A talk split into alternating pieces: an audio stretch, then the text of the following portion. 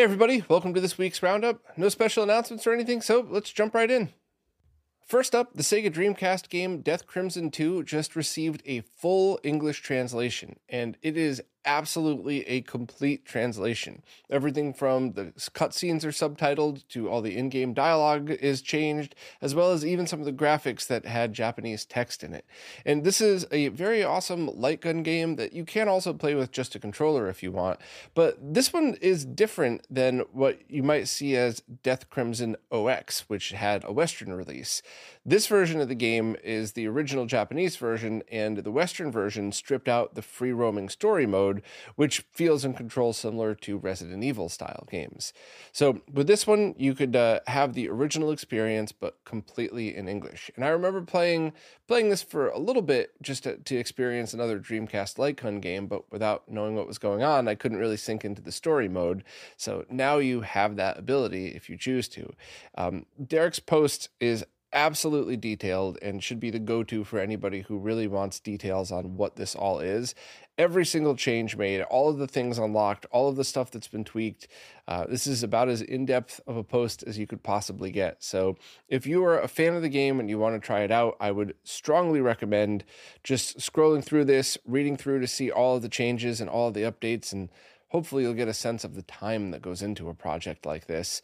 Uh, and just see if you'd like to if this is something that you would like to use. You could use it on a cdr or through any dreamcast optical drive emulator of course. Uh, but I mean, stuff like this is just so important. Derek's been at the helm of a ton of these translations, and it's just really, really awesome to see more come through, especially for unique games, which is kind of a selfish thing for me to say, but I like to experience games that you can't really experience any other way. In a Dreamcast light gun game on a VGA monitor with a light gun and a controller, that's not really something that you could experience true to the original form without the original console and controllers.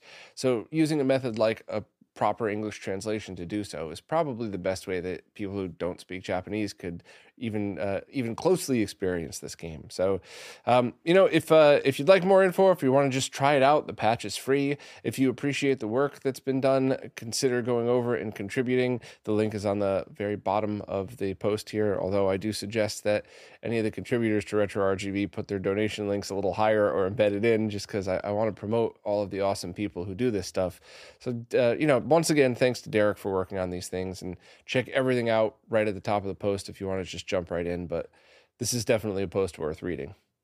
Next, Greg from LaserBear has just released an adapter that allows you to route composite and S-video signals to the back of the RetroTink 4K. And yes, there are already those ports in the front of the RetroTink 4K, but this is for people that want to route everything clean in the rear, that don't need a VGA input, um, or for people that want to check out the beta of the enhanced S-video mode. I'll talk about that in a second. But the adapter is about 20 bucks, and I believe Greg sold out of stock, so now it's switched over to pre-order mode, but it shouldn't be too long of a wait. Uh, we're still waiting for the factories to all come back on after the New Year celebration, so uh, I don't imagine there would be a very long wait for something like this. But I think it's absolutely awesome. I have pictures of it in action. Uh, the only couple of things to note is you can use S video and composite, or you can leave them plugged in at the exact same time because S video uses the color pins, and this composite video uses H sync as composite. If somebody's running, say, like an Extron Crosspoint, you can't run H sync for composite video, so you would run those at the color as well. You couldn't have them connected at the same time, but if you're using a Crosspoint, that's not an issue anyway. Whereas for this, it is 100% safe to do so because they're completely isolated from each other. Also, if you would like to route your audio through that same 3.5 millimeter jack, you could just get a Y cable and some adapters. And yes, there's always a chance of adding a Y cable to introduce some kind of ground hum or some extra interference, but electrically, it's perfectly safe to try it. So if you're routing both of those signals to the back of your Tink 4K, just spend a couple bucks on a Y cable and that. Never for a video, but for audio, it should be totally fine. Even if you powered both consoles on at the same time, it's not good You definitely are going to get some crackle, but you're not going to explode your Tink or your consoles like that. So I would feel comfortable using it. I would just be careful to not power on both consoles at the same time and just give it a listen. If you introduce a crackle or if you hear some kind of audio interference or a hum, then you'll have to buy an audio switch or something like that, or just route the audio through the other inputs or whatever else you would like.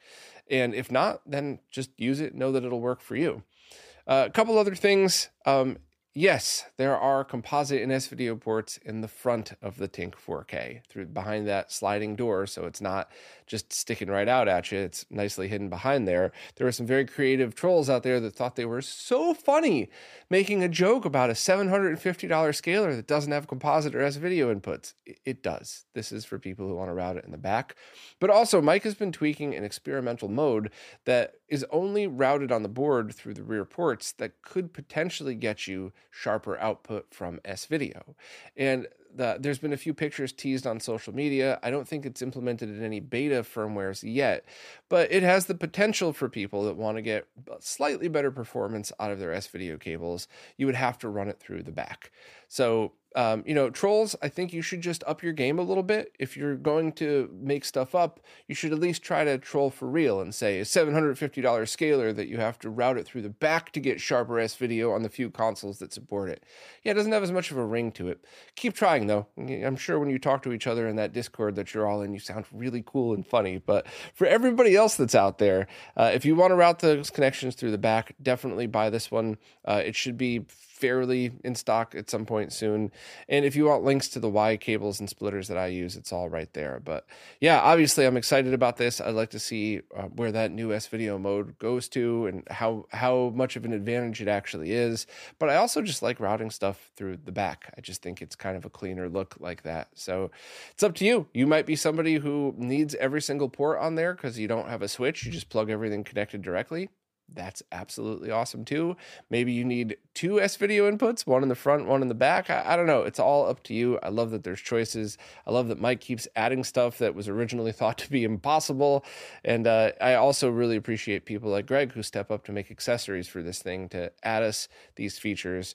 Um, you know, at a small cost, but without having to do it ourselves. We don't have to wire and hand wire an adapter. We could just pick one of these up. So, yeah, definitely check out the post if you want more info. And, uh, you know, I, I, get a lot of shit every time I talk about the trolls. So definitely post in the comments about that. I, I'm totally reading all of them. Next up, Retro Gamer Store has just opened pre orders on transparent controller shells for Super Nintendo, Super Famicom controllers. Their price is $30 plus shipping, and they're due to arrive this summer. And the colors match the exact same colors as the cases they've been making. So, uh, clear transparent, smoke transparent, and purple transparent. So, these would be a perfect match for whoever got those that maybe has a beat up old controller, maybe it's yellowed or cracked or just scuffed up and gross. Uh, and it also might be a great replacement for certain third party controllers. Basically, if you found a third party SNES or Super Famicom controller that will fit in an original shell, then it should fit in this one as well. Uh, a lot of people were mentioning the 8BitDo ones, but they actually sell transparent versions of their controllers, not exactly to match the consoles, but that's something that's out there if you're available or if, uh, if that's something that's important to you. For me personally, I'd like to see one of those higher quality USB ones with this case to match, uh, so that way I could have a fun controller for MiSTer, or of course just to match whatever control uh, cases that I originally got. So um, if you want more information on these, just check out the links. You could uh, pre-order them directly from Retro Gamer Store or Rondo Products. And if you were looking for other shells, um, I would absolutely check out the links in this description or in the in this post that has all of the ones that Retro Gamer Store was making. I've done so many videos on how awesome all of these are, including one with Russ Lyman where we talked about painting and having different colored shells out there. But these are, are really great. And as I always have to say whenever I talk about the Retro Gamer Store stuff, you get what you pay for. They're expensive, but they're not overpriced. And that's a huge difference. Overpriced is when people are overpriced is the Eon Xbox HD adapter. That's just a scam basically. Whereas these um, retro gamer stores buying the molds for these and then having them made in small batches. So they're very expensive to make, which is why they have to be ex- expensive to sell. Unless we were able to get 10,000 of them sold, they're always going to be this expensive. But the more we buy, the cheaper they may eventually get. So who knows? Um, let's give this a shot. If you're interested, let's see what happens. But I think they're awesome, and I would love to get at least a set of purple ones to match that amazing purple Super Nintendo case I got, which I got to do a social media post on at some point because the front uh, controller ports, I believe, started to come in. Um, it, they just it looks spectacular. So if you have a yellowed and cracked Super Nintendo or Super Famicom, the options out there are just endless now thanks to Retro Gamer Store. Or if you have one that's mint but you still want one of these, now you have the opportunity to sell yours to somebody who wants an original look but has a yellowed or cracked case. So check out the post for more details. Okay, this next section is not what it seems. I mean, it's 100% totally what it seems, but it's more than that. I just posted a video that basically is how to connect an RF only console to a RetroTink, but it's me. I can't just do that. That would fit in a YouTube short. I had to go deep dive and talk about all the weird use cases, talk about stuff like that RF switch. The reason it's called a switch is because it's only a switch. So many people didn't know that. And in fact, I tweeted a while back asking for some obscure RF info. And the responses to that tweet, I had to delete them because nobody knew what I was talking about. So I feel like a refresher, refresher course on RF was needed anyway for that. That switch on those little RF boxes is just a manual switch to go between the console and the antenna RF pass through from that we all had to use back in the day. It is not the channel switch, those are on the consoles. In most cases. So that was a uh, it was really fun to go back to RF and it was also kind of embarrassing to see how much I had forgotten about the signal and the format. And so the first part of the video was either you could consider it a, a beginner's look at how to do this or a refresher course for any of us who just haven't used RF in 20 years and didn't think they cared about it. And then the rest nerds out. I lag test it because I had to, of course, and I lag tested both ways. So you know if you use a VCR to get composite into an RF only TV, that's safe as well. That would also be the same for any RF modulator that you had purchased. It's not going to be any lag in there because you're not going to put a frame buffer in something like that. But I also kind of very quickly touched upon using VHS to record your gameplay, but then when you play it back, you have to worry about time based correction and resolution. I really just kind of did a fun RF slash VCR deep dive in the context of gaming. I didn't go into that VHS capture yet, although that is definitely a project I'm still very much working on. It is just overwhelming how much you think you might know about something until you start to learn and you realize you just saw the tip of the iceberg. But I hope everybody watches this video. I had so much fun making it. It was kind of ridiculous and hopefully helpful at the same time. And I also created a new playlist on YouTube, a Getting Started series, and I ordered them in the order I think it might help for people who want to learn stuff like this. So if you know people who are trying to get into the hobby, or if you yourself are just either a newcomer or you just kind of forgot because you already have a perfectly good setup, so you, why would you need to continue to learn any of this? Maybe give them a watch because I worked, those are basically the culmination of the 12 years I've been working on retro RGB, plus growing up using all of this stuff. Try to make things easier for people and try to help people understand why you would spend the money on something, why you don't need to spend the money on other things, etc., etc. So let me know what you think about this one. Um, I just, I had a lot of fun doing it, and uh, this is probably the most fun I've had on a video since in a long time. I mean, I loved making the Tink 4K launch video, but that was also a lot of pressure because I had to demonstrate things I'd never demoed before. Whereas this is just like a retro RGB Bob sweet spot of ridiculousness, but also hopefully a little bit helpful. So let me know what you thought. Hopefully that'd be a good one for you.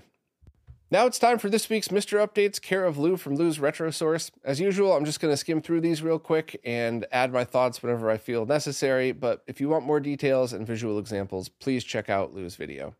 First up, a bunch more fixes were made to the Saturn core, and now about 98% of the Saturn US library is playable on the core. Now, it's not perfect but playable, which is a huge undertaking. There's still a lot of work to be done until it's as as thorough as some of SRG 320's other cores, but at least you're at the point now where if you want to try a Saturn game on your MiSTer, at least out of the US library, you could probably fire it up and start playing and, you know, kind of at least start to have that experience. But this is very, very exciting because it's just, I never thought I'd see the Saturn on the MiSTer. Uh, the next game in the MiSTer FPGA Discord challenge is Popeye, the arcade game from 1982. It's a high score challenge for the Rev D version, and the challenge goes to February 23rd.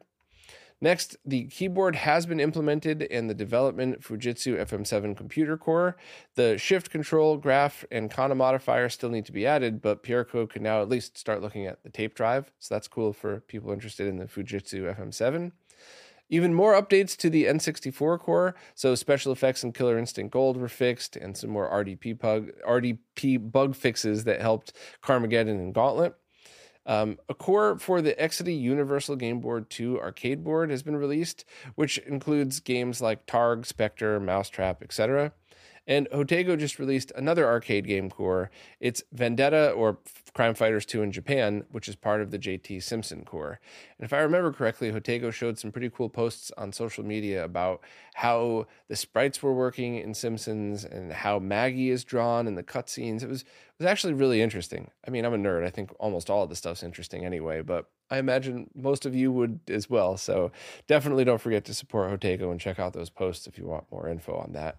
Uh, but that's it for this week, a short one. So as always, thank you to Lu for keeping up on this stuff because there's no way I would be able to without him. So don't forget to subscribe to Lu on YouTube as well. Next up, the PlayStation 1 game The Legend of Dragoon is getting a PC port that they're calling the Severed Chains Project. So, while the project is still early in development, they're aiming for higher quality audio, 4K resolution with upscaled pre rendered backgrounds, 60 frame per second animations, mouse support for menus, a bunch of quality of life features like unlimited item slots, instant load times, and a modding API. And this is a game that was kind of interesting because it was considered JRPG, but it actually was more popular in the West. This is one of those games that it's like the opposite of your typical JRPG game. And I guess it got a pretty big following. So rather than have the only ways to play it be original hardware or emulation, now a team is trying to make it playable on modern hardware, which is something that's always very commendable. And I think anybody that's a fan of this game would be interested in it. So if you want more info, check out Donald's posts and, of course, the links to the project itself, as well as a work in progress port. And that looks very cool. I've never played the game before, but it certainly looks like it's coming along nicely. Next up, Lu recently posted a video that shows you how to use 86box, which is emulation software that allows you to virtually build a retro PC for use on modern hardware. And the video was great, but it inspired me to download and try this one out, which was pretty interesting because it's not just like DOSBox. You could actually choose what CPU, what GPU you want to emulate, and it's not perfect, but it's certainly a pretty good way of getting a feel for this stuff. And I actually moved my PC CRT monitor right next to me because I plan on hopefully later today connecting this as a secondary monitor, running it in lower resolution, and just running 86box in full screen mode on that truly forcing the whole feel of retro PCs. Although I could never have afforded that monitor back when, back in the '90s, whereas now it was basically a giveaway. So that's you know that certainly the advantage of emulating stuff is you have the ability to try stuff in a way that you could never have before. Even doing things like just swapping graphics cards by hitting a drop down menu and selecting which one you wanted to use. But this is definitely one for either people who grew up in this era and couldn't afford any of this hardware, who just kind of wants to see how it would have felt, or for people who were born afterwards but just want to get a sense of what it was like to use some of this hardware. Of course, you're not going to have that smell of old PCs, and you're not going to have to sit there and remove and insert cards and set jumpers and uh, add stuff to the auto exec batch file so that your drivers load. All that stuff was a nightmare back in the day. If you lost your floppy disk for your modem driver, then you couldn't get online to download another one. There was you get to skip all of the horrible stuff that we dealt with back in the day, but I think this is a great way to go about it. And uh, I just I think this is a, a, very cool piece of software. So definitely check out Lu's video on it as well as the post. And I strongly recommend just giving this a try because it was just kind of neat to piece something together like this and basically build my one of my childhood PCs again and remember how long it took to load all of this stuff. I mean, we're all spoiled now with our basically instant loading compared to what it used to be. Anybody here remember what it was like to boot computers back in the 90s? Or is there anybody as old as I am that remembers computers before hard drives? My Tandy 1000 didn't have a hard drive. I had to boot it off a five and a quarter inch floppy. So it's uh, it's kind of interesting to see that. But definitely check out Lu's video. I thought this one was really awesome. Next up is an update to the Octopus Arcade Fight Stick project from TR Fight Stick. The last time I talked about it, the Indiegogo campaign had just been funded and you were still able to pre order it, but it was basically an overview of a very nice, high quality looking arcade stick that had a built in VMU module so that you could use it with the Dreamcast and still have full functionality. Since then, they've hit a bunch of stretch goals and partnered with Brook Gaming. So not only are they able to use Brook's low latency controller adapters, but now they've added support for a ton of different consoles NES, SNES, PlayStation 1 and 2, PC Engine, N64, and GameCube. Uh, just a ton of different consoles, and of course the MiSTer Project and everything else. I don't see Genesis and Master System on here though, so hopefully they add that one. I, I believe that may have been an issue with another Brook controller as well, but I would love to see. Uh, I would love to see all consoles added to this, but especially one with such a cool library like the Genesis. Now, just because the Indiegogo campaign is ended doesn't mean that you can't get one. And that's one of the things I like about Indiegogo is you could still pre-order one right now for 250, about 250 bucks depending on options, and yours will ship about the same time as everybody else's.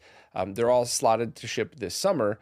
So I think that's kind of one of the advantages of Indiegogo is if your campaign gets funded, you don't lock out sales until there, it's time to, to hit the market. You could still buy one. So I think anybody who might have been interested in the octopus fight stick, but you know, we're holding off for lag test results or we're holding off to see what consoles were compatible. Now might be the time to pick one up because I think it's going to be pretty good. Um, you know, I haven't personally lag tested one, but I have lag tested a bunch of Brook adapters that were very fast. So, you know, my confidence level was pretty high with this project to begin with, and it's even higher now. So, I would say if you're looking for a very versatile fight stick that could work on almost everything, hopefully Genesis soon as well, um, then I would uh, seriously consider it. At the very least, check out the Indiegogo campaign. Check out the exact link I have posted here. Not an affiliate link, but it brings you to the update first, so you could read directly from the team exactly what's been going on, and then you could just pre order right there if necessary as well. Just a heads up, those Retrocastle dual RAM cases are now available through the AliExpress store. When that video was released, I had said that pre orders for the dual RAM versions were open at Castlemania, and then once Ivory got stock, he would list them on the AliExpress store, and that time is right now. So if you're in North America, you could still pre order through Castlemania, and I think cases are en route to Ryan right now. Or if you're outside of North America, it just might make more sense to purchase from the AliExpress store for shipping reasons. If that's the case, just the links right in the description here retrorgb.link forward slash retro castle ali as in aliexpress. Uh, click on MiSTer when you get there and you can see them right on the page. Um, the dual ram saturn or, or vga versions are there. I showed the saturn one in the video uh, but the vga one i think i just had a picture of or something but they they both operate basically the same other than the the one with the Saturn Mini DIN. You could also have the S video and composite integrated right in with Saturn cables, of course. And the VGA version of it is the typical. You can get component video, VGA, or RGBS, and then you need something like the HD15 to SCART to get it over to SCART if you wanted it. But um, it, you know, if you want more info on this stuff, please check out that video that I did. Um, I probably could have spent another 20 minutes digging into the the technical details and analysis of it. I, I, just tried to make it a good overview of not only these cases, but what you would like to find in your MiSTer case if uh, analog output is important to you. If not, just get the HDMI only Retrocastle case, um, dual RAM compatible or single RAM. It's cheaper. Everything's right there. It's, you know, you don't have to worry about any of this stuff. But if you do care about analog video output, please check out that video. Oh, and the, I guess the interview I did with Kuro as well, because we go into it there too. But just wanted to give everybody a heads up because a lot of people were asking about when the, they would be available on AliExpress, and here you go. Well, that's it for this time. As always, thanks to everybody who watches, listens, plays nicely in the comments, and especially thank you to everybody who supports in absolutely any way possible, because it really is you who's keeping all of this stuff going. So thank you all so much, and I'll see you next week. This week's roundup is brought to you by Neo Paradigm Entertainment, connecting Southeast Asian influencers with opportunities in the West.